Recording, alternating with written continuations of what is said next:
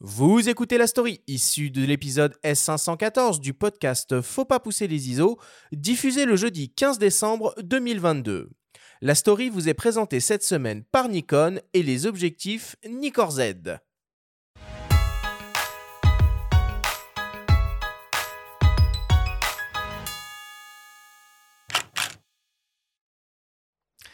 Neige noire. Cet oxymore, hélas bien réel, désigne le noircissement des glaciers. Ces traces de carbone diminuent le pouvoir réfléchissant des étendues neigeuses et accélèrent la fonte des glaces, principale cause de la montée des océans sur la planète. Un marqueur indélébile de la pollution atmosphérique, particulièrement visible sur l'Inland 6, la calotte glaciaire qui couvre environ 80% du Groenland.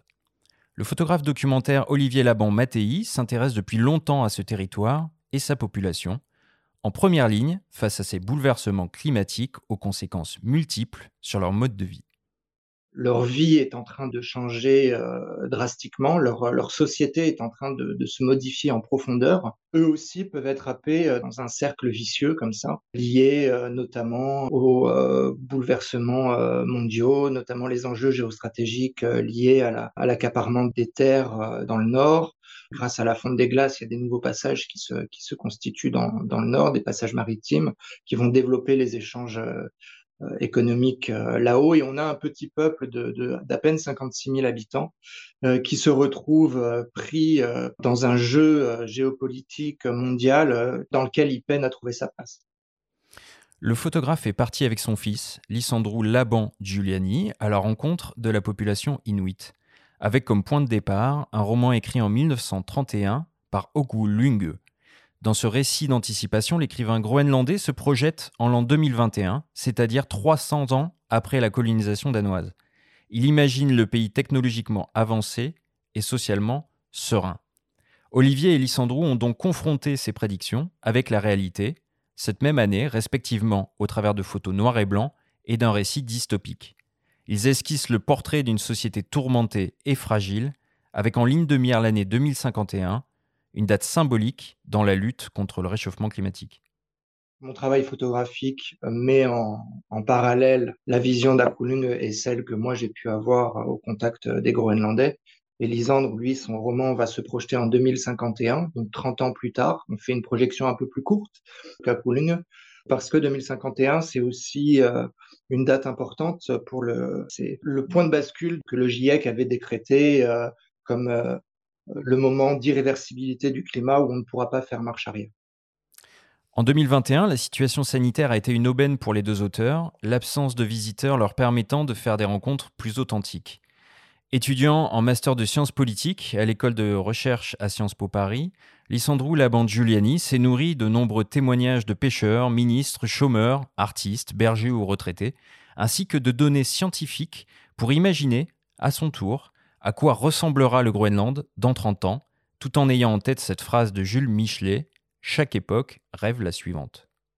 C'est à partir de ce qu'ils nous ont raconté, de leur manière de voir euh, ce futur, que moi j'ai constitué euh, une série euh, d'histoires interconnectées les unes aux autres, en relation donc vraiment avec ce qu'on avait récolté sur le terrain. Donc on peut dire qu'il y a une certaine méthodologie qui se rapproche des sciences sociales, en tout cas qui est très documentée et très informée, on a fait euh, aux, alentours de 80 entretiens avec euh, des personnes euh, très différentes. Je prends aussi des données que l'on sait inéluctables hein, par rapport à, l'avenir climatique notamment, quoi qu'il arrive. Donc c'est ces deux sources, à la fois les projections climatiques bien réelles et incontournables que l'on connaît aujourd'hui, et puis d'autre part les, les témoignages sur l'avenir que nous ont livrés les Groenlandais. Le projet doit prendre la forme de deux livres.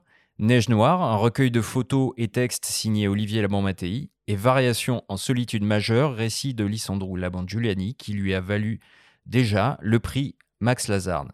L'éditeur Emeria mène actuellement une campagne de financement participatif pour ces deux ouvrages, pour une parution prévue au printemps prochain.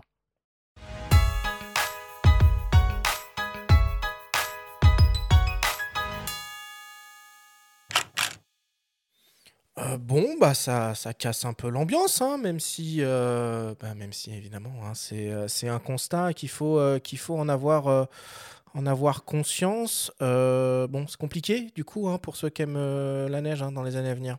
Bon, on lit pas tous les rapports du GIEC. D'ailleurs, euh, les rapports du GIEC sont presque illisibles, hein, tellement ils sont denses et même les résumés des rapports du GIEC sont compliqués et longs à lire.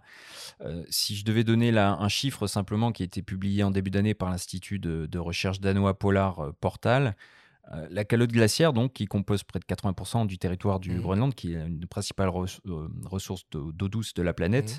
a perdu 4700 milliards de tonnes en l'espace de 20 ans et ça a engendré ça une montée des océans de 1,2 cm. Alors c'est pas la seule raison hein, pour laquelle les océans montent, mmh mais ça dit déjà beaucoup de ce qui est en train de se passer, de ce qui est visible euh, sur place et de ce qui perturbe fondamentalement le mode de vie de la population. Donc 56 000 habitants dans ce pays-là, c'est pas énorme, mais enfin ils sont en train de, de, subir euh, tout ça.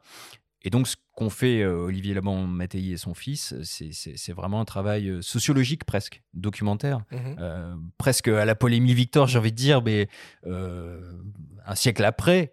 Mais, mais je, trouve qu'ils ont raison de, de montrer ça en tout cas. Donc oui, c'est vrai, ça casse un peu l'ambiance, c'est du noir et blanc, mais on va parler de neige et, et je pense que c'est important de ne pas voir toujours que le blanc, mais aussi la réalité. quoi. Toi, Jérémy, euh, dans tes, euh, dans tes aventures euh, dans le, dans le grand froid, tu constates un peu le, le, le, bah, ce, ce, phénomène de, de réchauffement climatique? Ça se voit concrètement? Oui, en gros, ça se voit ici d'abord. En fait, je me souviens, on parle souvent de comment je suis arrivé à la photo. Je suis, je né dans une ferme, donc t'imagines, c'est une ferme céréalière, donc il y a des champs tout plats autour. Et l'hiver, c'était presque tous les hivers tout blanc. Et c'est là que j'ai fait mes premières photos blanches. Euh, depuis ma fenêtre, je voyais les perdreaux et les lièvres qui apparaissaient parce que d'un coup, le champ était tout blanc. Ça n'est pas arrivé les quatre dernières années. Et aussi, par exemple, l'an dernier, je suis resté en France. J'étais, je suis resté en France les trois dernières années, mais euh, sauf aller en Norvège en voiture. Mais en gros, euh, j'ai jamais réussi à refaire des photos d'animaux euh, qu'on a près de chez nous dans la neige. C'est un peu mon rêve absolu, c'est de photographier un pigeon ramier dans la neige.